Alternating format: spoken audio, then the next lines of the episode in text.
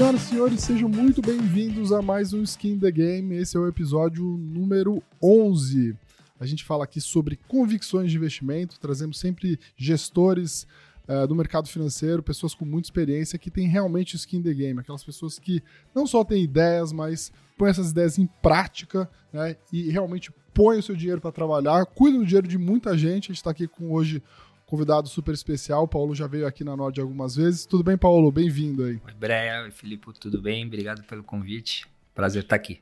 Ó, o papo vai ser bom hoje, que o Paulo sempre tem umas ideias muito legais e, e tem, já falou aqui em off que vai trazer algumas coisas que pouco consensuais, né? Também aqui do meu lado está o Luiz Felipe, que sempre me ajuda aqui nas perguntas, nosso analista de fundos, o cara que entende de todas as assets do Brasil. E aí, tudo bem, Luiz? Tudo bem, Bré, obrigado. Sempre um prazer estar aqui, né? E falar com o Paulo é sempre bom que tem umas ideias diferentes, assim, ele já não fica enrolando, né? Ele realmente fala o que precisa. Então, a gente gosta de gente assim para trazer aqui. Muito bom. Hoje, hoje o episódio promete. Paulo, eu queria que você começasse aqui uh, se apresentando, né? Você que tem uma carreira muito longa fazendo gestão de recursos e hoje já à frente da RPS desde 2013, né? Que é raro encontrar uma gestora com tanto tempo, né? Então, eu queria que você se apresentasse o pessoal de casa aí. Bom, obrigado. Meu nome é Paulo. É, meu pai me chama de Paulo, italiano. Lá se fala Paulo, mas eu mesmo me chamo de Paulo, então virou Paulo mesmo e vamos que vamos. eu sou tenho 50 anos, é, tenho dois filhos no primeiro casamento, mais dois do segundo que vieram. Então sou, tenho quatro adolescentes hoje lá em casa para eu tomar conta da bagunça. tá competindo é, com a Marília já. É, tá vendo e tem que andar de caminhonete que não cabe no carro. É, tô no mercado desde 94. É, comecei minha carreira no mercado financeiro como, como analista, analista de sell side, é, olhando commodities durante muitos anos. É, passei por vários ciclos aí de mercado, imagina 94, né? Então todo o plano real, é, é, enfim, todo ciclo de alta das commodities de 2003, 2007. E eu fiz sell side de commodities, depois eu fui head da corretora do Itaú, é, um período de grandes IPOs ali no início da década de 90, é, de 2000. E aí tive que fazer IPO de empresas, essas empresas grandes aí que estão na bolsa, Gol, Natura, uh, sem ser o analista especialista. Naquela época a corretora do Itaú era pequena e eu como head tinha que meio que pegar todos os pratinhos e fazer virar. Então olhei muitos setores ao longo do tempo, com especialidade em commodities. O fato de olhar commodities me obrigou a olhar muito macro. Eu sou economista e engenheiro. É, e aí comecei a me especializar no macro, sempre gostei de olhar o mercado com a cabeça mais de cima para baixo, top-down, olhar as variáveis, né? PIB, juro, dólar, é, ciclo econômico, que tinha muito a ver com olhar commodities. E aí eu fui me especializando nisso, e aí trabalhei é, muitos anos com a família Safra, lá no M Safra, fazia gestão do patrimônio é, da família, uma parte do patrimônio. E aí em 2013 eu saí de lá e começamos a RPS aí, já são quase, estamos entrando no décimo ano. É, então, é uma empresa bacana aí, nós somos 36 pessoas dentro da companhia, 12 sócios, 7 sócios principais. É, construímos o que a gente gosta de chamar assim, uma gestora com a cara de multigestor, tem vários gestores lá, eu sou um deles, é, é, e a nossa ideia é de formar time de gestores dentro da empresa, com viés de equity, mas com essa cabeça mais macro. E, e é isso, assim, estamos é, fazendo várias coisas diferentes lá na companhia. Vamos falar aí um pouco sobre investimento aí, que é Muito bom, mais a gente vai falar sobre commodities. Né? Ah, isso aí tem não que falar. Não dá pra chamar o Paulo, não, chamar, não falar de commodities. É, mas eu, antes disso, acho que você tocou num ponto aqui que eu queria muito saber a sua opinião, né? Hum. É, a gente passou por uma onda de IPOs aí ao longo dos últimos 24 meses, né? Onde vieram muitas... Você já tocou o outro lado, né? É, Vender. Vender o IPO. E a gente viu aí um, uma série de IPOs, e assim, eu fui muito crítico durante o tempo, porque assim, eu fico muito entusiasmado de a gente ter mais opções de empresas na Bolsa. Isso é muito bom. Né? Sem dúvida. É, porque, enfim, a Bolsa Brasileira é muito pequena, tem poucas opções, várias empresas vieram para um, um, gestor, né, dá muito mais opção para a gente poder investir em bons negócios. E geralmente as empresas que vêm para o IPO são empresas já mais maduras, né, então tem um risco menor e tal. E a minha grande crítica foi que essa onda de IPOs, né, na minha maneira de ver também, trouxe empresas assim pouco madura, maduras, não, não maduras suficientes para estar tá no momento de IPO. E, e, assim, nos valuations estratosféricos, absurdos, e assim, isso, né, olhando já acostumado com isso, eu vi que é, deu o que deu, né? Muita empresa saiu no valuation caríssimo, não estava madura para fazer isso, e agora é, IPOs aí amargurando 90% de queda, 80% de queda. É natural a gente ver empresas caindo 50%, 60%, 70%, tudo bem, mas se a empresa vai mal. O problema é quando a gente vê que as pessoas depois é, entendem que aquele IPO foi, foi, foi uma coisa que não deveria ter sido feita, né? Qual é a tua visão em relação a essa safra de IPOs recente? Hein? É, eu acho que a gente foi um pouco da bolha do juro 2%, juro real menos 8% no Brasil, né? É, claramente, em algum momento, o mercado líquido, né, estava pagando valuations mais altos do que os private equities. E aí, o caminho natural da empresa, que é passar pelo private equity, pela rodada fechada e depois vir para a rodada aberta, os caras queimaram essa a, a, a etapa da, da, da, do período fechado que traz robustez, porque private equity entra, é chato. Gestão também. Põe, né? põe nego no board, pentelha. E é uma coisa que normalmente o executivo ou o dono da empresa não gosta de um pentelho lá na empresa de, tentando organizar as coisas. Então, acho que foi um pouco o, o frenesi do, da liquidez exagerada, do juro muito baixo. E, e, algumas de fato parecem que queimaram um pouco a etapa é, de uma rodada fechada. Uh, e a base de investidor também, é, eu acho que acabou sendo um, um fator muito importante para essa queda, porque acabou que muitos IPOs foram na mão de hedge fund, é, ancorados por hedge funds, que têm naturalmente uma visão de investimento mais de curto, médio prazo do que de longo prazo. E quando veio a piora do cenário macro, o juro subiu, é, é, dúvidas sobre enfim, guerra, enfim, a pandemia, etc., é, a gente viu uma desova exagerada. Tem algumas coisas que ficaram em valuations muito baratos. Uh, uh, a gente lá, particularmente na RPS, não participou tanto desse, desse jogo, participamos de acho que uns 5 ou 6 IPOs só. Uh, três a gente acertou, três a gente errou, assim, olhando um pouco histórico. Mas, assim, a gente viu um certo frenesi e os bancos aproveitando, né? O mandato lá do banqueiro é, enfim, é, é, vender. é vender, é gerar deal flow e a gente viu os grandes bancos de investimento aí fazendo anos recordes é natural do ciclo, né? enfim, a gente está vendo isso no mundo inteiro, não foi só Brasil, né? Acho que a liquidez. A indústria captava muito também, né? Sim. Então você tem pouca, pouca ação na bolsa também, né? Você fala assim, meu, preciso começar a olhar umas coisas diferentes, né? Porque o dinheiro tá entrando, não tem tanta opção, vou começar O que incomoda é que essa também. coisa diferente, sem track é. record, é. Normalmente veio com múltiplo acima do que já estava na bolsa Exatamente. com track record. Eu isso é que incomodou, é, realmente. Eu tenho muita dúvida em relação a isso, sabia? Assim, entre entrar em ações. Até queria ouvir a opinião do Paulo, assim, de entrar as ações no IPO, né? Pensando historicamente, né? Se a ação foi muito porrada, né? Uma Localiza, uma Renner, os caras que vieram para a bolsa lá atrás uhum. e que multiplicaram por 10 vezes o capital, Fico na dúvida se esperar dois, três trimestres, quatro trimestres que seja, a ação dobrou que seja. Tudo bem, dobrou. Sim. Mas ainda vai multiplicar por cinco, por oito, por dez. Então, assim, como, como, também esperar, né, dois, três trimestres para você ver se aquilo que foi fotografado no IPO realmente é verdadeiro no dia que o cara, né, no dia a dia do negócio, faz diferença. Né? Tem impressão que esperar, acho que acaba sendo e, melhor, e muitos né? com histórico muito curto, né? Empresas que tinham dois, três anos de balanço auditado e já foram para o IPO. A gente foi bem seletivo nesse sentido. Acho que, de novo, tá tudo mais a ver, tem mais a ver até com macro do que com micro. Foi aquele momento onde dinheiro abundante, todo mundo precisando alocar.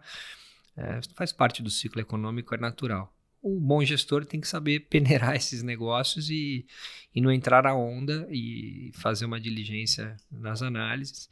A gente, por exemplo, Petro Recôncavo, vou dar, já vou dar um exemplo. A gente entrou, né? É, eu fui, eu ia colocar um ticket de X, coloquei meio X é, no ticket. Uh, tinha sinalizado para o management que eu ia fazer maior. A gente fez uma baita diligência. A gente contratou uma empresa lá de fora para analisar a questão de reservas da companhia uma empresa que conhecia o setor. Nós gastamos assim, um bom dinheiro para fazer uma análise mais fundamental sobre a companhia, definimos um preço, veio um pouco acima do preço que a gente queria, a gente foi disciplinado no tamanho, foi até ruim, porque a ação subiu, é, mas a gente fez um baita estudo.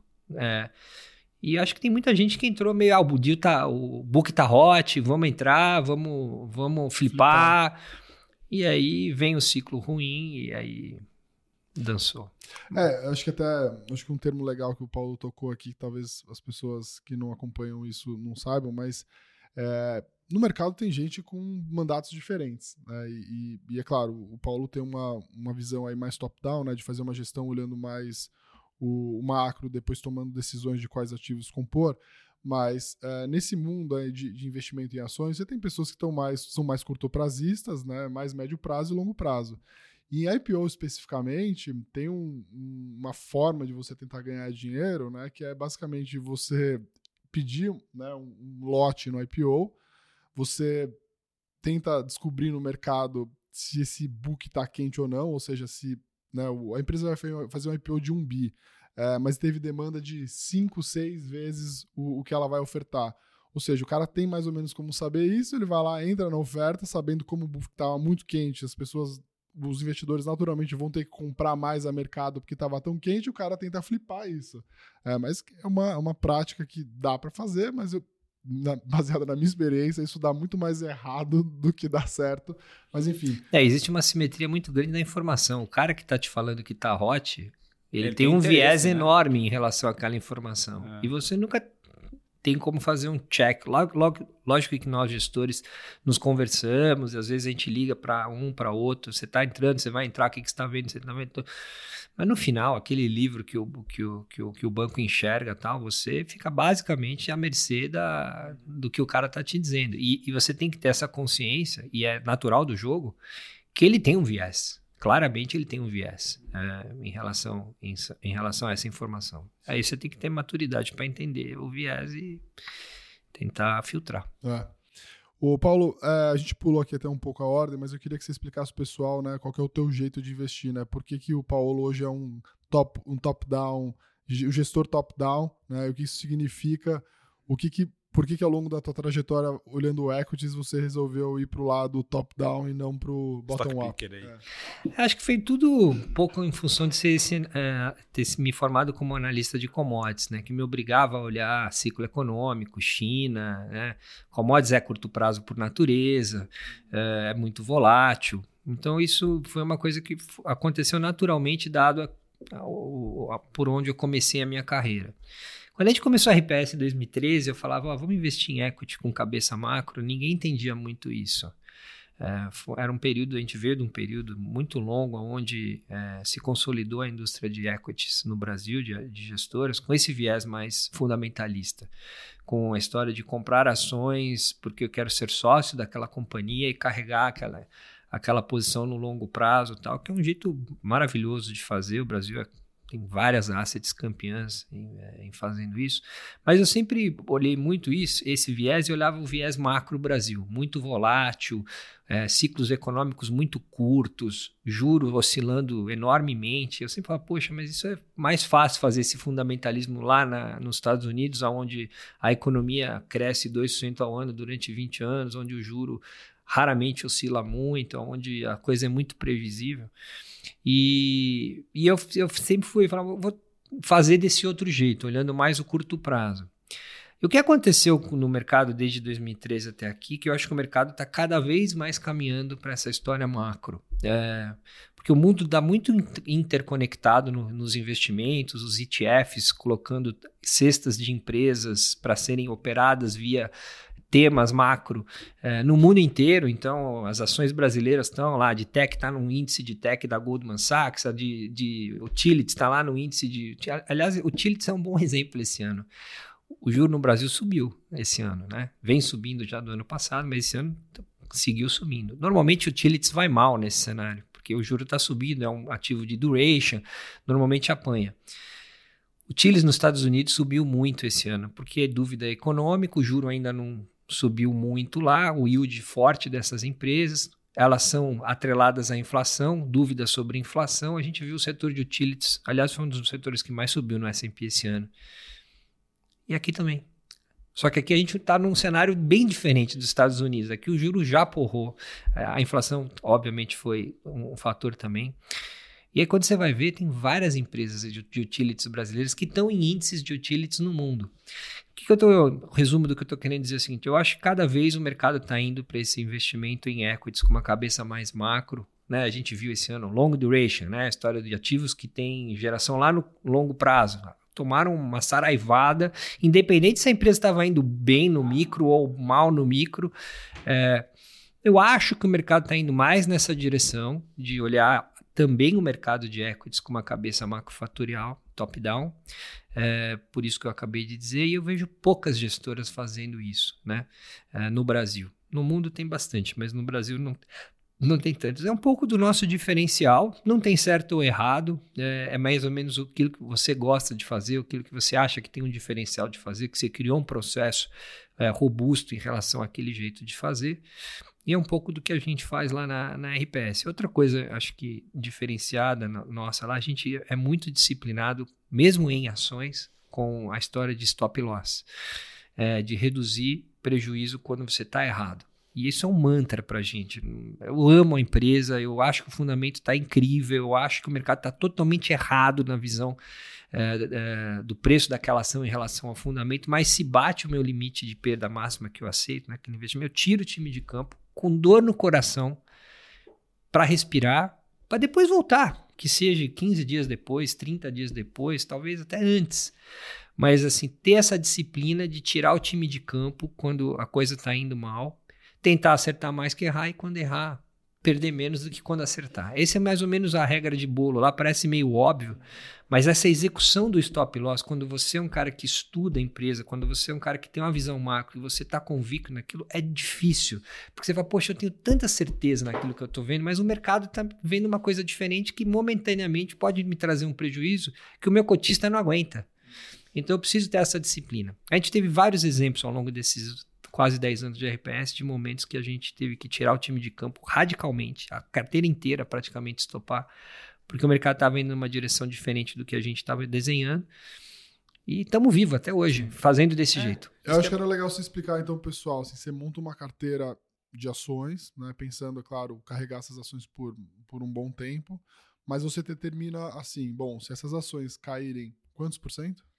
Nomes específicos, 15%. E a carteira como um todo, se ela atingir um prejuízo de 7%, a gente começa a reduzir posição. Isso é o que o pessoal no mercado chama de stop loss. Então, é isso. Né, você, apesar de acreditar que aquele ativo pode se valorizar muito no longo prazo, né, se no curto prazo ele tem uma oscilação muito grande para baixo, você tira o time de campo, espera ver o que vai acontecer para depois tomar uma nova posição. Isso é uma forma de você reduzir né, perdas né, e também reduzir a, a, sensação do cotista, dado que você faz gestão de vários bilhões de reais de cotistas, de que o teu fundo tem uma disciplina de, de, de, de minimizar as perdas. É isso aí. E assim, não é aquilo que é o, o ideal para o meu dinheiro, é aquilo que é o ideal para o mandato que me foi dado em relação ao dinheiro do meu cotista. Tem algum caso emblemático, assim, de assim, alguns, é, sei lá, stops que foram batidos várias vezes, depois você ganhou bastante dinheiro com aquele ativo? Uma, um, algum caso legal, assim, de. Ó, eu acho assim, a gente. No Brasil, algumas coisas dão muito errado, né? E, e você não ter disciplina de stop, você tem perda permanente de capital. Então a gente, por exemplo, Oi. Teve um momento que a gente estava otimista com a história da Oi vender os ativos, é, móvel, a rede fixa dela. A gente estava muito convicto que a coisa, a empresa ia mudar. É, a gente estava próximo, acompanhamos detalhes, e, e, mas é, a coisa não andou na direção que a gente achava. É, e quando bateu o tal do stop loss, a gente zerou. É, eu lembro bem, a ação estava R$ 1,50. Hoje ela está abaixo de um real, está 70 centavos. Hoje, inclusive, uma notícia ruim da companhia saiu. É, de uma dívida maior que ela tem com a Anatel. Se eu não tivesse a disciplina, e eu estava muito envolvido, a gente se envolveu a ponto de ir lá conversar com, com o board da companhia, com os conselheiros, é, todo o processo, tal, a gente tava, tinha mapeado muito bem. Mas a disciplina nos permitiu perder um determinado dinheiro aceitável para o nosso cotista.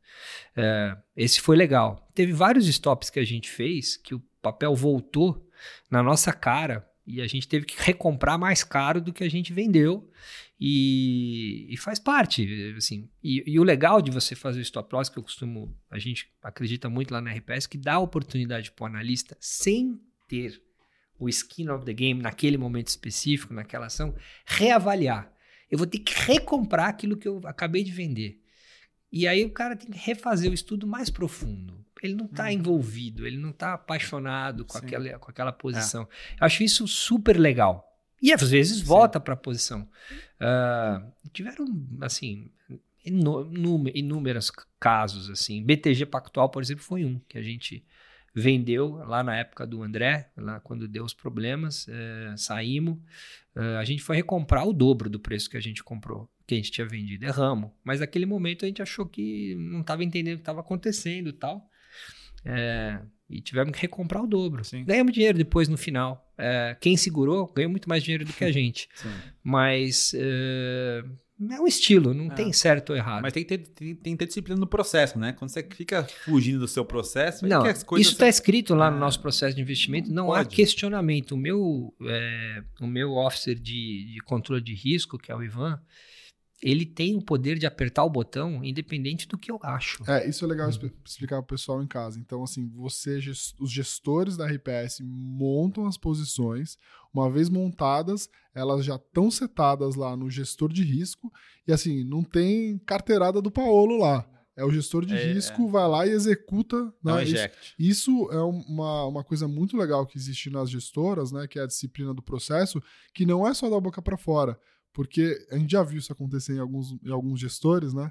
Que o gestor lá tem a posição, a posição era para ter sido estopada, ele vai lá no, no gestor de risco, que é um cara uhum. contratado uhum. por ele. Normalmente abaixo dele, abaixo, né? abaixo dele. sócio menor do que ele. É, e aí ele vai lá, dá uma carteirada, uhum. o cara não estopa, e aí você vê que isso é. Geralmente, 90% das vezes, dá problema, dá né? Então era legal você explicar um pouco mas, disso. É, mas acho que. Ah, não, vai lá, Paulo. Depois eu... Não, então, lá a gente tenta não chegar nesse ponto. Todo mundo tem consciência de qual é o modelo de gestão, quais são os limites de risco. Isso foi pré-acordado, todo mundo é, é, combinou e a gente vai seguindo aquele processo.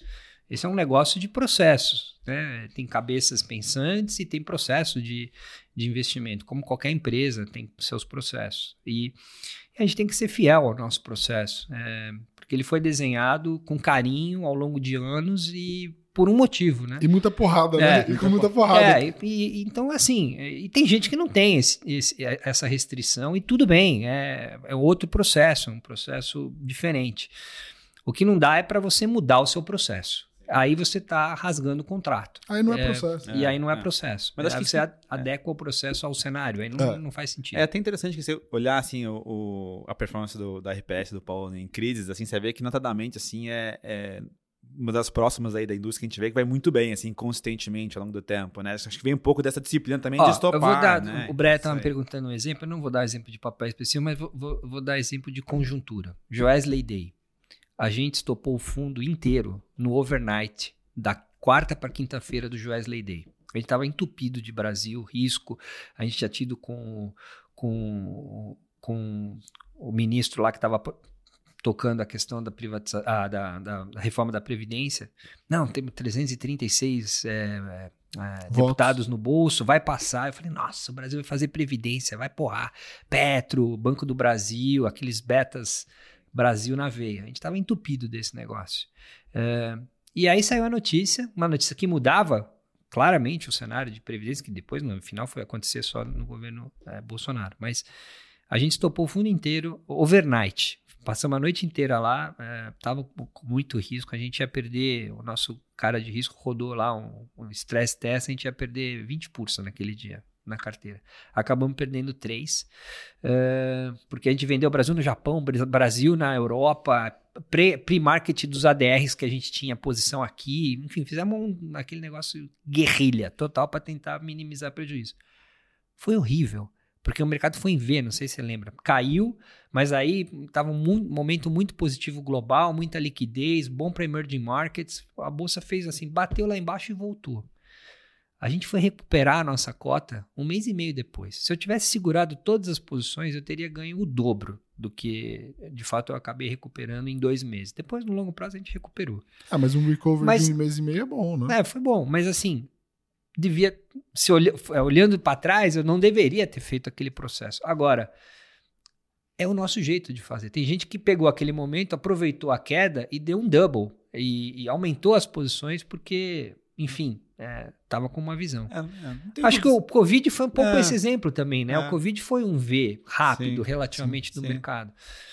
E é isso, assim, é um processo, não, mas tem tem certo ou errado. Tenho dúvida se essa é a melhor decisão se tomar, se deve ter dado o double. Porque você, Eu, eu gosto momento, muito dessa história do compound. né? É, Se sim. você não se estoura quando você está errado e você Sim. vai compondo ao longo do tempo, você ganha dinheiro. É, eu, fico- eu sempre dou esse exemplo para as pessoas, assim, o, o, o cara passa um sinal vermelho uma vez, duas vezes, cinco, e ele passa um sinal vermelho sem bater o carro, ele acha que tá tudo certo. Porque eu, eu passei no sinal vermelho, Chegou antes no lugar. eu cheguei antes no meu, no meu destino, não bati o carro, logo, a decisão de passar no sinal vermelho, top. Até o dia que você passa no, no sinal vermelho e vem um caminhão na sua direção É, te arrebenta e te inteiro. arrebenta. E aí acabou, não tem jogo. Uhum. Então eu tenho dúvida desse tipo de coisa, assim. Eu Hum. acho que se o cara segue o processo que ele tem, a longo prazo ele tem compounding. Se ele fala, não, eu vou dar um double aqui, cara, deu certo, não quer dizer que a decisão foi boa.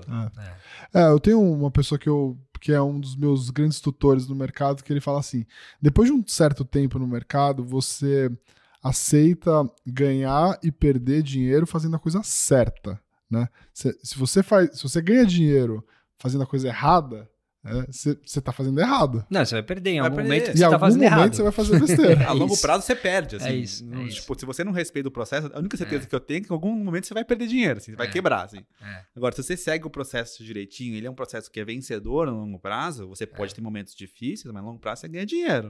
É. É, e, e tem uma coisa também que é legal falar, acho que o Paulo pode explicar também, que eu acho que a, a RPS tem um pouco desse perfil, é o seguinte. É, imagina que você tem uma gestão que quando o negócio, o mercado vai muito mal, você cai metade do mercado, certo? Então a bolsa cai 10%, você cai 5%, na média. E quando a bolsa vai muito bem, você captura 80% da alta. Então a bolsa sobe 10% e você subiu 8%.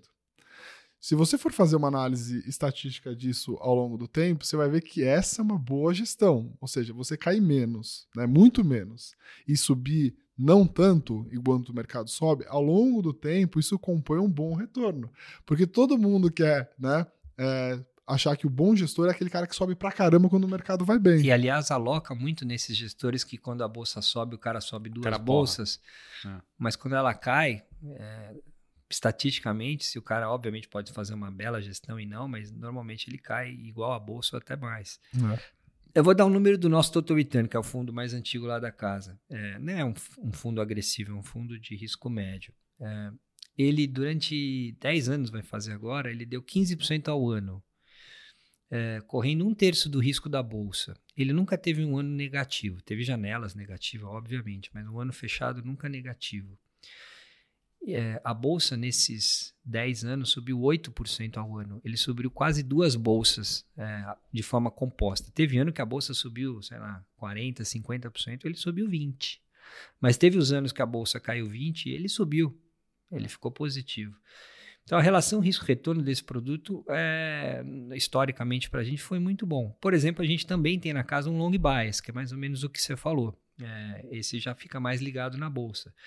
Você pega numa janela positiva de bolsa, o nosso long bias dá um pau no nosso total return. Porque ele está mais comprado, ele pega alta, ele tem. O stop loss dele é menor, ele é até questionável se um long bias tem que ter ou não stop loss, o nosso tem algum nível de stop. Mas, é, então, assim, se você olha a janela de 10 anos, você quer ter o nosso total return. Você pega uma janela de bolsa em alta, você fala, pô, mas por que que eu estou investido nesse produto se ele não pega na veia? Mas é isso, na, de forma composta, ele bate um long only, por exemplo. É, é, e se você olha a janela, às vezes, onde a bolsa está muito positiva, ele não é tão É, o, atrativo. pe- então, o pessoal esquece, né? que Quando É. você cai 50%, você precisa dobrar pra voltar onde você tava. né? Também, também. Então é isso. E eu acho que o Brasil é muito volátil macroeconomicamente. Assim, não precisa ser gênio, não precisa ser economista para entender isso. Então, ter essa disciplina em particular no Brasil, é, eu acho que é um baita amadurecimento para o investidor. E eu fui construindo isso. Eu invisto na bolsa na física desde 1994. Eu já tomei muito caminhão na cabeça e fui aprendendo o que fazia mais sentido para mim é, e em função do ambiente onde eu estou investido, que é esse ambiente de Brasil, que é um ambiente muito desafiador. Acho que a gente pode falar um pouquinho de global também, a gente falar de Brasil, né? Sim. Acho que até queria ver um pouco a sua opinião, Paulo, talvez vendo a sua carta lá, que, uhum. pô, inclusive muito bem escrita e acho que recomendo aí para quem quiser ver uma análise de commodities boa, assim, não, uhum. não esses papos mequetrefe que a gente, uhum. a gente vê por aí às vezes, mas uma, um negócio legal. E eu queria falar um pouquinho de, de inflação global, assim, acho que o mercado se convenceu de alguma forma ali que o juro é 3, 3,5 e tal.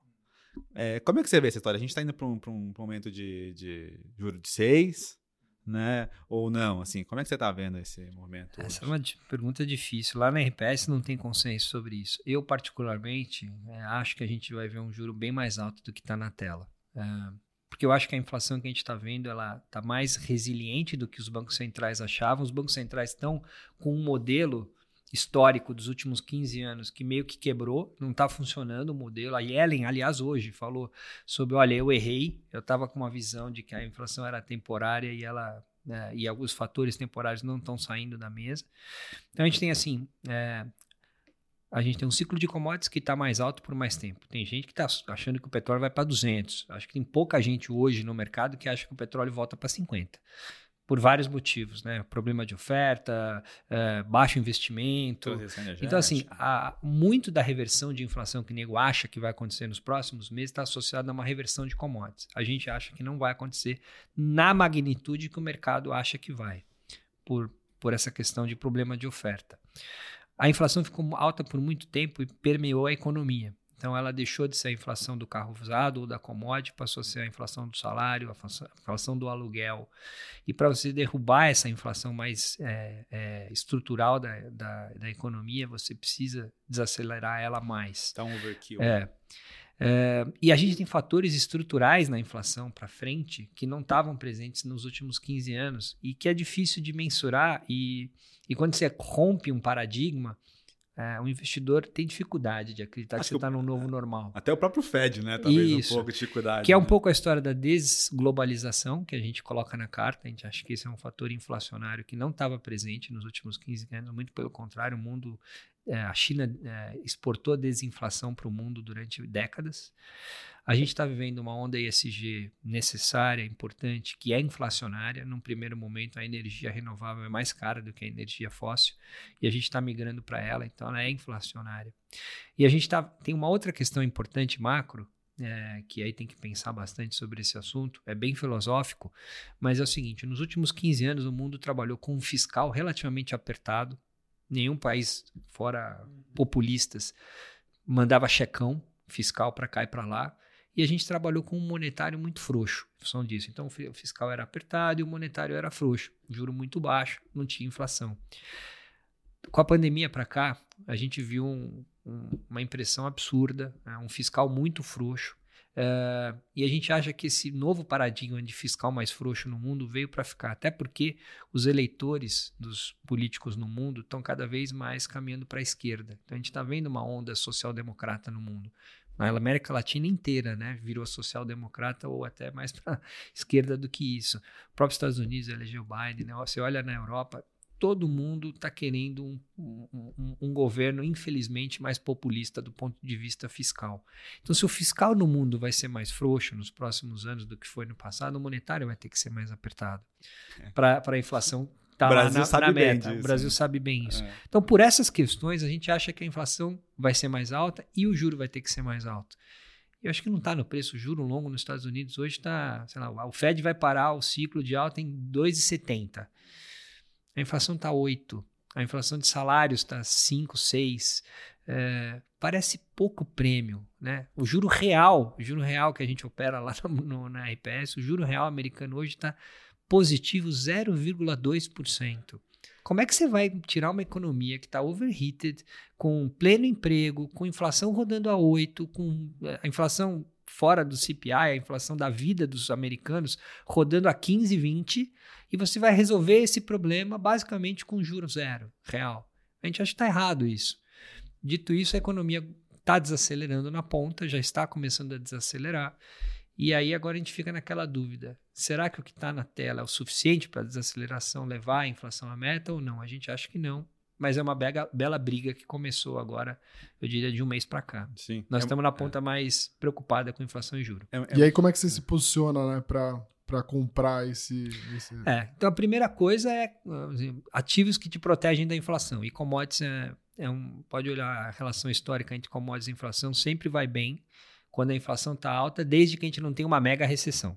Então a gente está hoje com uma posição grande em commodities, mas com um olho super atento na questão de recessão, porque se tiver uma mega recessão, aí commodities pode sofrer. A gente está até fazendo uns heads para isso. Além disso, a gente está tomando juro nos Estados Unidos, é, devagarzinho, com cautela, é, dentro de range por enquanto, mas a gente acha que até nessa queda recente da última semana e meia, aí abriu uma oportunidade para voltar a tomar um pouco de juro nos Estados Unidos. Uh, essa é um segundo, segunda forma que a gente está expressando essa, essa visão. E a terceira é, dentro das empresas que a gente quer carregar, tanto aqui quanto lá fora, preferir a empresa de qualidade, preferir a empresa que tem mais marca, preferir coisa que depende menos de crédito, porque em ambiente inflacionário essas coisas tendem, o cara tende a conseguir repassar para preço mais fácil do que outros. Tem vários exemplos rolando no Brasil e no mundo de empresas que estão indo bem mesmo num ambiente inflacionário e empresas que estão apanhando. Então é fazer essa seleção, subir a barra de qualidade nesse momento. Aliás, isso é uma regra né, que eu acho que vai estar presente nos próximos pelo menos seis meses. Pega aquela tua carteira, é, sabe aqueles papéis que você sabe mais arriscado, tira eles, fica nas coisas mais sólidas, é, mesmo que você ganhe um pouco menos, porque vai ter muita turbulência, eu acho, Sim. nos próximos seis meses. E dá um exemplo pra gente de, assim, empresas na bolsa brasileira que é, inflação subindo é um negócio bom pra ela porque ela consegue repassar preço e, e, a e inflação subindo pra outras em compensação é um negócio super ruim, né? Bom, vamos lá. É, a gente gosta, por exemplo, de açaí. É, supermercado de baixa renda, né, o atacarejo, é, normalmente ganha margem em ambiente inflacionário. O cara compra bem, ele consegue administrar bem o estoque. Num país que tem esse conhecimento, é, os gestores sabem trabalhar em ambiente inflacionário. Pode ver, a margem do açaí está subindo, é, né, mesmo no ambiente inflacionário. Porque Até ele compete com micro e pequeno, micro pequeno empresário que tem menos margem pra poder negociar. E não só isso, é, se você o, o, o, o consumidor que vai no Pão de Açúcar, ou que vai no Marché, ou que vai na, numa cadeia de preços mais altos, acaba preferindo descer para tentar comprar mais barato no açaí. Você tem aumento de volume, você tem diluição de custo. é, então, assim, é, olha os últimos três trimestres do resultado do açaí, veja a evolução de margem que está acontecendo lá. É, essa é uma das empresas que a gente acha que vai bem no ambiente de inflação mais alta, desde que não seja uma inflação é, abs- absurda, que aí todo mundo, ninguém vai ter dinheiro para comprar nada, não é o caso. É, mas esse é um, é um exemplo. As commodities, quase todas estão acompanhando bem a questão de inflação.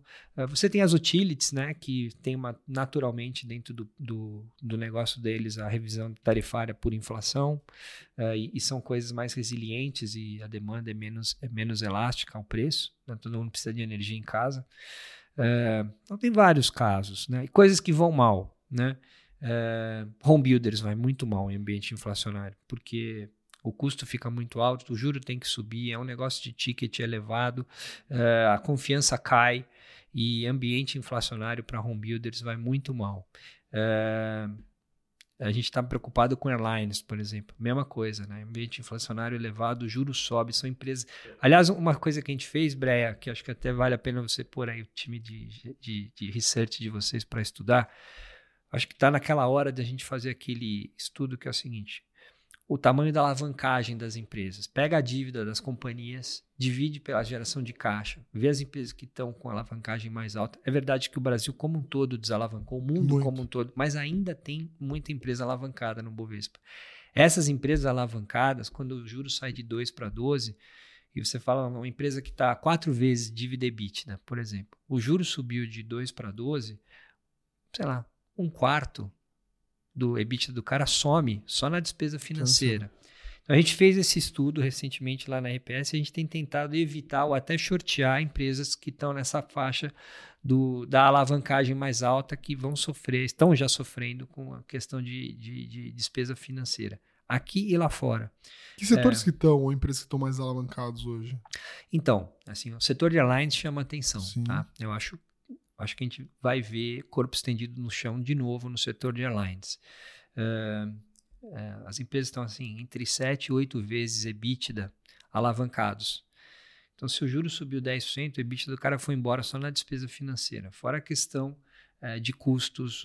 Hoje em dia você sobe um avião, está custando muito caro subir um avião e, e se ele não tiver cheio, é, é prejuízo. Né?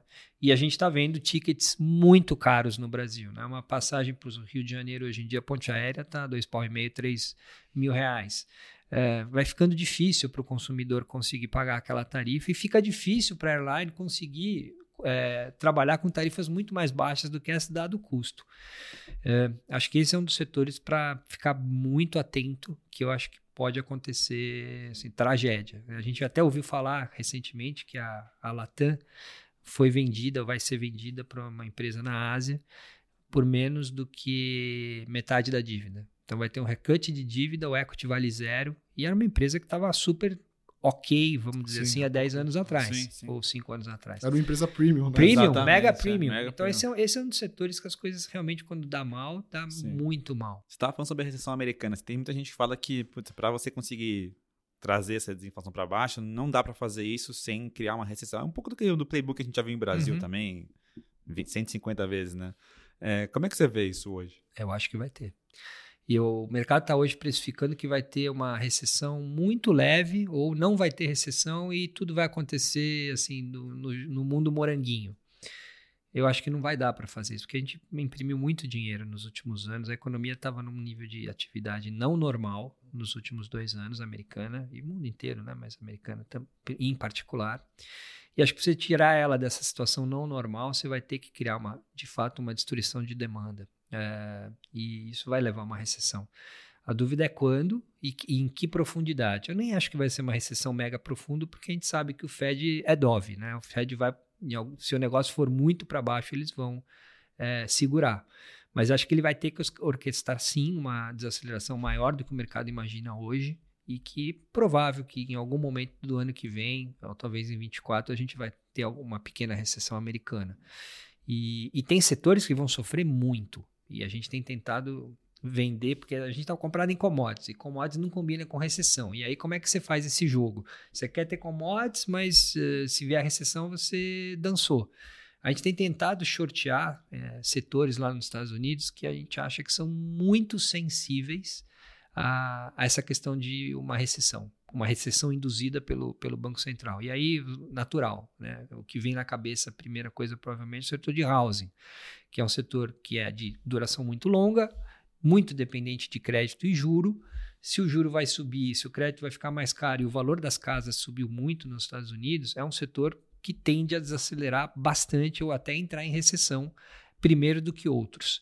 Então a gente tem shorteado o um setor de home builders nos Estados Unidos, não só home builders, construção como um todo, vai desde a Home Depot até a, a, a, a Cirela deles, passando por toda a cadeia, que a gente acha que é um, é um setor que vai me proteger se a, se, a, se a recessão chegar. Outro setor que a gente acha que esse, acho que está contratado uma recessão já dele, a Siri concordou com é, você. Falar. É. Ela também acha que vai ter uma recessão.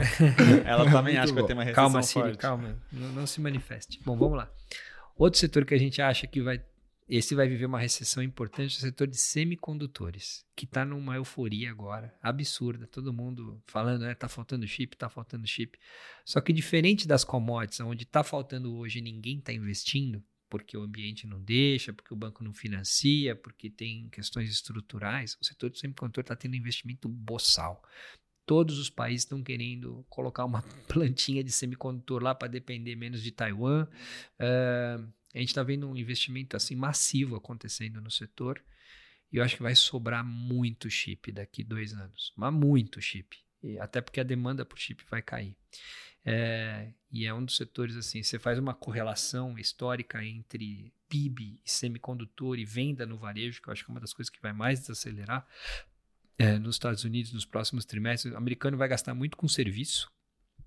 Tá, né, esse, esse, esse verão vai ser explosivo nos Estados Unidos. Eu tive lá semana passada, assim, é loucura absurda. Assim, nego tá se estapeando por um lugar no, no, no restaurante. Acho que vai ser uma explosão da, das galáxias, assim, depois de dois anos trancado em casa no verão. É, então Então vai ter muito consumo de serviços e acho que vai ter uma queda importante de bens, né? E o setor de semicondutores está muito ligado a bens. Então, são dois jeitos que a gente está tentando fazer um head para a gente não morrer na posição de commodity se a gente tiver errado e tiver uma recessão muito forte no mundo. Sim. O, o Paulo, assim, as pessoas acham, e é claro, existe uma correlação, né, que quando você aumenta juros nos Estados Unidos, você tem uma pressão para aumentar juros aqui. Mas vocês estão mais ou menos otimistas, achando que a gente já está mais perto do ciclo de aumento de juros aqui. Então, queria que você falasse um pouco sobre essa questão já estamos chegando no final de, de, de no final do ciclo de aumento de taxa de juros. Daqui a pouco vai dar para né, comprar um pré 2025, 2029. O que, que você acha? A minha mesa de pré está tentando fazer isso desde novembro e a gente ainda não conseguiu acertar. E de novo, stop loss. Acerta uns pequenos movimentos. Eu acho que óbvio, né? O juro saiu de 2 para já está meio contratado aí o 13,25 provavelmente, vai ter mais 50 na, no próximo cupom. Sei lá, 80, 90% do movimento já foi feito. É, o problema é que é, a inflação segue chata, mesmo com, com juro a 13, por isso que eu questiono a questão da inflação americana. Uhum. Se não vai estar tá chata também lá quando o juro tiver, vamos dizer, 2, 2,5, que é nego, onde, onde as pessoas acham que o juro vai parar, se não vai estar tá chata lá a inflação, como está chata a inflação aqui com juro a 13. É, e, e a gente tem tentado, a gente não toma mais juro no Brasil, não tomamos mais. É, a gente tem tentado aplicar, que é um pouco do que você está falando do pré. Estamos tentando monitorar essa inflação. O problema é que a inflação de curto prazo segue muito chata. O Brasil é ainda é pior, muito pior que os Estados Unidos nesse sentido, é uma difusão muito alta. A inflação de serviços eu acho que vai ainda incomodar bastante o Banco Central no Brasil nos próximos meses e trimestres, até pela questão da reabertura que também está pegando fogo aqui. Uh, a gente tem uma coisa de inflação inercial muito maior, os contratos são muito mais é, indexados. É, mas sim, assim, a nossa cabeça até um pouco mais otimista com bolsa tem a ver um pouco com isso que a gente está perto do fim do ciclo. Agora, temos que tomar muito cuidado. Eu não estaria indo para pré ou in agora, porque estou perdendo dinheiro tentando fazer isso já há algum tempo. Então, estou falando de causa própria. E esperar realmente a inflação é, mostrar sinais, sinais, mais contundentes de que realmente caindo. Você não vai acertar ali o, o ponto máximo do pré, mas quando o pré cai, é, o, mercado de juro, meu trader, o Joaquim, que é um craque nesse assunto, ele costuma dizer muito que assim, juro é momento. Quando cai, fica caindo. Quando sobe, fica subindo. Então eu acho que é esperar realmente o trend mais claro do pré fechando, é, que pode ser talvez mais para a virada desse ano para o ano que vem. Vamos ver, tem a questão da eleição. É, mas eu acho que sim, vai dar uma oportunidade boa para quem. Tava brincando com o Marx, que é nosso sócio de FIIs também. Hum. Assim, é ciclo de juros no Brasil é igual rave, né? Hum. Tem hora para começar, mas não tem hora para acabar, né? Uhum. Acho que o Fed vai experimentar um negócio meio assim, né? Ah, tá todo Você mundo começa... acreditando que o Fed vai dar duas de 50 e aí depois vai dar mais umas duas, três de 25 e acabou. É. Eu acho que o nego vai é. perceber que a inflação lá tá mais chata e o Fed vai ter que meio que dar uma de Roberto Campos Neto aí ter que dar um pouquinho mais do que tá na curva. Até. Vai lá, vai. É, não, só pra gente não perder o tempo aqui, que a gente já tá se aproximando pro final, eu queria falar sobre algumas coisas pra gente não deixar, que eu acho que são temas muito relevantes, né? A gente tem uhum. aqui um quadro que é, são são três ativos que não podem faltar na sua carteira hoje. Você já falou sobre commodities e tal, mas a gente podia entrar em talvez cases na bolsa brasileira. Uhum. E eu uhum. queria que você falasse sobre Eletrobras, que é um negócio que está super agora em evidência, né? A gente tem a oportunidade das pessoas que têm seu FGTS lá de poder usar isso para investir uh, num fundo né, que, que investe em Eletrobras. Parece que a, a privatização já está dada, já tem uma oferta toda completa, né? E queria saber, então, uh, dentro do book de vocês aí, né? Porque vocês diferenciam hum. os books por, por teses, tem o book privatização. E vocês estão apostando início de Eletrobras. Queria uhum. saber sua visão em relação a isso. O que, que eu acho, tá? Eu acho assim, é um baita investimento de longo prazo para um dinheiro de FGTS que rende pouco hoje nada. em dia ou nada. Para mim, assim, é um investimento todo, infelizmente, não vai ter informação. Todo, o povo brasileiro não tem acesso à, informação suficiente, mas quem está tendo acesso a essa informação tem que pegar lá o seu FGTS e colocar nesse investimento. A, acho que a Eletrobras é uma história de reestruturação que vai durar anos. A gente vai ficar contando história de prejuízo fiscal, de crédito, de redução de custo, de troca de management, de crescimento, coisa que a empresa é, deixou de fazer já faz alguns anos. Vai ser a maior empresa de energia da América Latina, uma das maiores do mundo. É, acho que o potencial é enorme. Uma parte já precificou, a ação veio lá dos 30 abaixo para hoje 40 e pouquinho. Pode até ser que pós-oferta deu um, um, período meio ali de, de lado, até caindo um pouco. Se você olhar a história da. Quando a, quando a Petro fez a IPO, re-IPO da BR Distribuidora, foi assim, ficou, ficou um período ali meio parado. Mas eu acho que vai ter uma história de longo prazo muito legal. Lembrando que o teu FGTS já é um investimento de longo prazo, já está lá parado, rendendo quase nada. Então, acho que esse é no-brainer. Acho que para quem, fora FGTS, para quem está pensando em investir com dinheiro caixa mesmo tal. É, eu gosto da história, a gente tem na nossa carteira. É, é, a gente vai participar um pouco mais na, na, na, na oferta, mas eu vou deixar um pouco de bala para fazer eventualmente um preço Melhor. médio ali pós-oferta, caso aconteça que nem aconteceu na BR Distribuidora, um período ali de acomodação. Lembrar que é uma oferta de 30 bi, é dinheiro para caramba.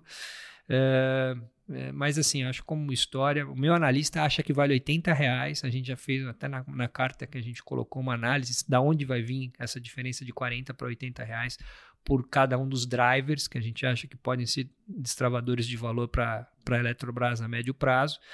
Eu acho uma baita oportunidade para o investidor brasileiro. Coisas que não podem faltar na carteira. Petróleo, acho. É, hoje a gente gosta de Petro Recôncavo dentro do grupo das Juniors. A gente acha a empresa com melhor é, track record de execução. É, vamos ficar esperto que infelizmente o governo brasileiro está indo para uma linha de populismo nessa questão do petróleo. Pode ser até essa noite, infelizmente, uma notícia de sobretaxar a exploração de petróleo no Brasil, que poderia bater, infelizmente, nas empresas produtoras.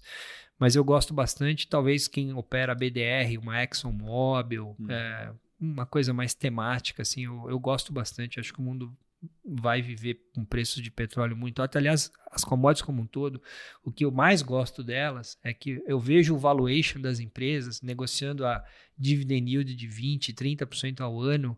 É, e eu falo, poxa, eu tenho um carrego muito bom, é, o ciclo nem precisa ficar tão bom como tá, que eu ainda vou ter um carrego enorme. O valuation, a bolsa brasileira é barata porque as commodities são baratas. Essa é a grande verdade da bolsa brasileira.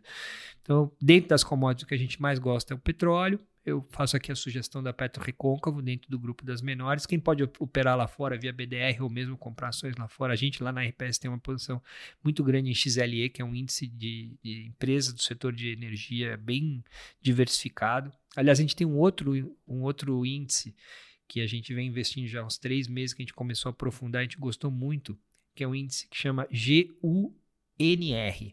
Para quem não conhece, entra lá quem tem acesso a Bloomberg, etc. GUNR. É um, é um índice de commodities que tem um viés de agro e petróleo. Que eu acho que são as duas coisas mais hoje que estão com uma cara um pouco mais consistentes de médio prazo. Uh, é a nossa maior posição, a gente tem 30% do fundo nesse índice específico, uh, do TR. Uh, então, petróleo eu acho que não pode faltar. Eu acho que você tem que ter alguma empresa que você confia muito nessa capacidade de repasse de preço a médio prazo, uh, e tem algumas, eu dei o nome do açaí aqui, acho que a Ipera é um nome interessante, aliás, uma notícia hoje positiva em relação à, questão da leniência lá, que veio melhor que o esperado, a gente vem carregando Ipera já há bastante tempo, é uma atração que a gente tem.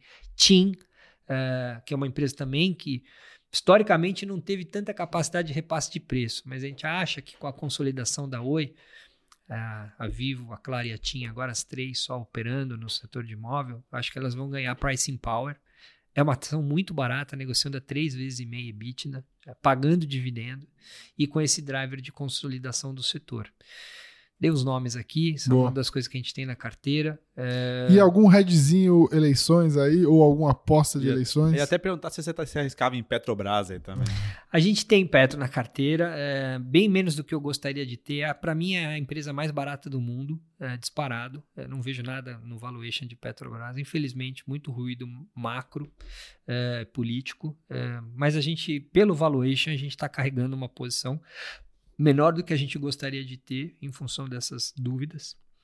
E, e se você é um daqueles que acredita que o Bolsonaro pode ser reeleito, e eu não tenho nenhuma opinião sobre isso, acho que vai ser uma eleição super concorrida, é, apertada, vai ser ali meio no cabeça a cabeça. Mas se você é um desses que acredita em Bolsonaro, acho que a Petrobras tem que estar na tua carteira também. Porque se acontecer do Bolsonaro se reeleger, eu, eu acredito sim que eles vão tentar privatizar a Petrobras. Porque é, vai gerar muito dinheiro a privatização para o governo. Eles já estão aprovando uma lei para tirar esses desinvestimentos em empresas do teto. Então tem um incentivo para o político de fato fazer. O Brasil precisa é, vender as suas refinarias, aumentar a competição das refinarias. O, o CAD já está exigindo isso que aconteça. E sem a, uma regra clara de preço de longo prazo do, do, do, da gasolina e do diesel no Brasil, que viria com uma privatização, é, eu acho que fica muito difícil o Brasil conseguir fazer esse ambiente mais competitivo das refinarias. E então, assim, a gente duvidava muito da Eletrobras há cinco anos atrás, está acontecendo. Todo mundo duvida, duvida, muito da Petrobras. Eu acho que tem sim um caminho. Uh, então, é isso. Se você é um daqueles que acredita no Bolsonaro, é, compra Petro. Ou é, pense em comprar Petro, porque acho que pode ser um, um, um ótimo investimento. E o que, que a gente está evitando? Então, a gente está evitando esses setores que eu falei, muito sensíveis a juro, renda e, e, e inflação. Airlines, a gente está short. Home builders, a gente está short. Uh, e ainda estamos evitando as empresas é, que tem duração muito longa, empresas que o cash flow está muito lá no longo prazo de growth. Estamos preferindo ainda a cesta da história do velho, das empresas do dividendo. Então, a carteira de dividendo indo melhor no curto prazo do que a carteira do que o Bovespa ou do que uma carteira que, de empresa que, que não paga dividendo. Que o valor está muito no futuro, é né? Isso. É até legal falar isso para o pessoal que não entende, mas basicamente você tem empresas que são mais maduras, né? Que já distribuem boa parte dos seus lucros, né? Repassam isso via forma de dividendo. E tem algumas empresas, principalmente empresas techs, né, com muito crescimento, que o valor dessa companhia está muito lá no futuro, né? Então, ela está você... queimando caixa, é, né? Para crescer. Exatamente. Então, quando você tem aumento de taxa de juros, né, você descontar todos esses fluxos lá, lá do futuro, né, você tem uma percepção de valor muito menor agora, né? Isso pode queimar muito caixa até que realmente você receba esse valor de volta. Pode queimar durante um tempo tão grande ao ponto de a empresa até não, não se aguentar, né? Então essa é a ideia. Bré, do... até tem um assunto que, só para finalizar aqui, a gente estava falando de inflação. A gente acha que esse, essa questão também é inflacionária. Uma das coisas que as empresas de crescimento mais fizeram nos últimos anos foi fazer rodadas fechadas de captação via private equities, private placements, para poder crescer as ações caíram muito, né? As listadas. As não listadas, os private equities não vão querer fazer uma rodada de captação agora metade do preço que fizeram anterior. Então, o que, que os private equities estão falando para essas empresas de alto crescimento que não estão listadas? Para de queimar caixa, aumenta preço, porque eu não vou te dar uma rodada nova de capitalização num preço muito abaixo, senão vou ter que marcar muito abaixo o meu, o meu investimento em private equity. E o que, que essas empresas estão fazendo? Subindo o preço é mais um efeito inflacionário na economia, o fato dessas empresas de alto crescimento pararem um pouco de crescer e começar a tentar gerar mais caixa, começar a tentar melhorar a margem. Aliás, essa é uma, uma característica de quase todas as empresas no mundo, tentando recuperar a margem é, ou manter margem é, num ambiente mais desafiador até, de liquidez. Até te perguntar um negócio que a última vez que a gente conversou, acho que você veio aqui hum. e tem uma frase que marcou, né? Que você falou assim: ah, é, a gente está num momento de tentar evitar ficar pobre, né? No momento de, de tá, tentar ficar rico, né? Eu acho que ainda é, nessa. É isso que eu te perguntar, a gente está nessa aí, apesar... No Brasil, então, a... maravilhoso, né? NTNB, aliás, abriu mais, né? Ontem estava quase seis a NTNB longa de novo. É, é isso aí. A NTNB é, é um keniano maratonista daqueles que não, não perde corrida no curto prazo. Vamos torcer para que o Brasil faça as decisões corretas em termos de macroeconomia para esse juro voltar a cair e, e, criar um apetite de novo de investimento maior para coisas de risco, é o que faz o PIB crescer. NTNB não faz PIB crescer nenhum, mas agora a gente está, infelizmente, na janela, é, felizmente para nós aqui, gestores de risco, né, é onde o, o nosso benchmark, o nosso competidor está muito forte. Sim. Tá um doping.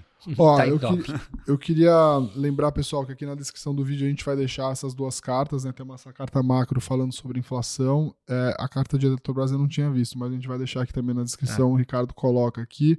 Queria que você deixasse aí o recado final. Paulo, eu queria te agradecer já em primeira mão aqui. É, e também dizer para as pessoas como que elas podem acompanhar a RPS. Vocês têm feito bastante coisa nas redes. Sim. Eu, particularmente, acho que a RPS faz um dos melhores trabalhos aí de divulgação de estar próximo do cotista quando tudo tá bem, quando tá mal também, né? Você tá sempre aí participando dos podcasts, sempre trazendo muita informação, eu acho que isso é muito importante, né? Então, as palavras finais aí e também como que o pessoal te encontra. Acho que também tem a questão do- da sugestão e não skin the game, né? Ah, é verdade, eu já ia me esquecer disso, verdade. Vou deixar o Breia fazer isso daí. É, Vai lá, Breia. é, é, já me esqueci. Antes de você dar o recado final, Paulo, esqueci de te falar isso antes de a gente começar, né? Você foi o único que foi colocado na fogueira, tá? É, porque eu geralmente eu aviso as pessoas antes, porque isso é um negócio que você tem que parar pra pensar. Mas é o seguinte, dentro da, ainda bem que você me lembrou, Luiz. Dentro do nosso Skin the Game, a gente fala sobre recomendações e convicções, né? Tá. De ativos. Tá. Mas a gente pede pro nosso Skin the Gamer falar assim, pô, é, essa é uma sugestão que eu dou para todas as pessoas fazerem uma vez na vida, porque isso é- foi importante para mim, para minha educação, para minha experiência, enfim, alguma coisa que você realmente gosta de fazer na vida, que você recomenda que todo mundo fizesse, né? Pode ser viagens, Nadar com tubarão, É. meditar no botão, qualquer pular de coisa, né? paraquedas, Pular de assim, alguma coisa que você acha que é muito importante ou que mudou sua vida ou que é muito legal qualquer pessoa fazer. Bom, vamos lá. Primeiro, eu gosto muito de fazer esporte, né? Então cada um tem que escolher um esporte que gosta de fazer. Acho fundamental para saúde mental e saúde física. Então eu faço esporte desde menino. É, não é aquela coisa alucinada, nada disso, mas acho que tem a consistência de fazer um cardiozinho pelo menos três vezes por semana. Você né? é corrida. A gente, eu, eu jogo tênis duas Tênis. vezes por semana e tento fazer um transporte, que eu já não consigo correr muito porque minha coluna não ajuda. Mas é isso. É, viagem, eu assim, já viajei bastante é, na vida. Eu, eu acho que uma viagem que precisa estar na, na, no, no hall das pessoas é uma viagem para Patagônia. É uma viagem muito legal, a natureza absurda, é o lugar mais bonito do mundo, na minha opinião, em termos de beleza natural. Eu fui duas vezes para lá, dá para você fazer até um pouco de esporte junto com essa viagem, tem muita caminhada. E dá pra levar a molecada? Dá pra levar a molecada, time- time dá- de futebol de Dá salão, para levar a molecada. Muito pequeno é, é pior, porque tem muita caminhada, criança pequena não gosta, mas quem, criança mais velha vai adorar. E talvez até para ir só com a esposa, dar uma namorada lá no frio da Patagônia e conhecer aquela natureza, eu acho excepcional. E não é uma viagem cara, porque a Argentina e o Chile não são países muito caros para viajar. É, e, assim, de mercado, uma recomendação que eu dou, acho que fazer o CFA, estudar para o CFA. Quem não tem CFA tem que estudar para o CFA. Acho que é um jeito super legal de aprender muito sobre mercado financeiro, ganhar um certificado que tem valor. Você vai estudar coisas que tem tudo a ver com o que é investir, não é uma perda de tempo. Eu estudei engenharia, por exemplo. Cara, eu estudei sobre mecânica do solo, sobre é, resmate, sobre. Sei lá para que, que eu uso isso, nunca usei na vida. O CFA eu uso todo dia. É muita coisa lá que vale a pena. É democrático, não precisa sair de casa para fazer. É, baixar lá na internet, tem lá o custo das provas, não é nada absurdo. É uma recomendação muito forte que eu dou para. Pelo menos lá na RPS, todo mundo tem que tirar o CFA quando, quando entra na companhia. É, e acho que, como outra coisa de mercado, shortear uma ação em algum momento na tua vida. Experimentar a, a ponta short. Eu, eu, Ó, legal. É respeitando o stop loss. Respeitando o stop loss. Stop de 30%? É, sei lá, 15. 20? Eu Tá. uso 15, mas sei lá, cada um sabe o tamanho. É, mas aprender a ganhar dinheiro também quando o mercado cai. Muito Ou bom. quando você tem uma visão negativa em relação a alguma coisa. Ah, e talvez o melhor que você possa fazer, né, esse short, assim, é, por exemplo, você gosta muito de uma ação, tipo um banco, né? Você gosta muito, sei lá, de Itaú. É, para você evitar, né, tomar uma porrada muito grande, né, você quer começar a experimentar um short, sorteia um banco que você acha que é muito ruim e muito mais caro que Itaú. Acho que você vai ter um pouco Esses menos... pair trades eu acho, a gente faz muito lá na RPS. E assim, tem coisa muito sofisticada, que nem eu falei aqui, de semicondutores, de home builders lá fora, tá? Aí já é uma sofisticação maior, mas acho que a vida inteira eu fiz um pouco disso, assim, quando eu era investidor pequeno, agora como investidor profissional, já há muitos anos na RPS.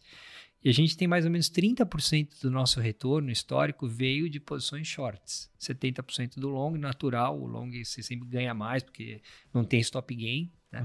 Mas é, a gente tem ganhado um dinheiro assim interessante e te Sim, protege muito em momentos difíceis. Muito bom. É muito bom. É, recados finais, Paulo. Então. É, ah, no final eu não falei, né? A gente, acho que a gente, tá no, a gente tem feito muita coisa é, no Spotify. A gente tem um podcast que está lá no Spotify. Procurem lá RPS Capital, nosso Spotify, to, é, nosso podcast todo mês a gente tem, pelo menos um ou dois as cartas que a gente tem escrito. Uh, a gente tem tá no Instagram, é, também a Duda que está aqui é craque aqui do, da comunicação com, com, a, com, os nossos investidores, tem feito muito material é, também na, nas redes sociais. Digita lá RPS Capital, vai estar tá no Instagram, vai estar tá na, na internet, vai estar tá no Spotify. Muito bom. Muito obrigado. Muito bom, pessoal. Queria agradecer vocês pela, pela é, audiência, né, Luiz? Exato. Lembrando que a gente está aqui no YouTube e também no, no Spotify. Deixa aqui nos comentários o que vocês acharam. Não deixe de conferir também nos comentários aqui os links que a gente vai colocar das Exato. cartas. Luiz depois manda para o Ricardo. É isso aí, batemos aqui uma hora certinha. Muito obrigado, um grande abraço e até a próxima.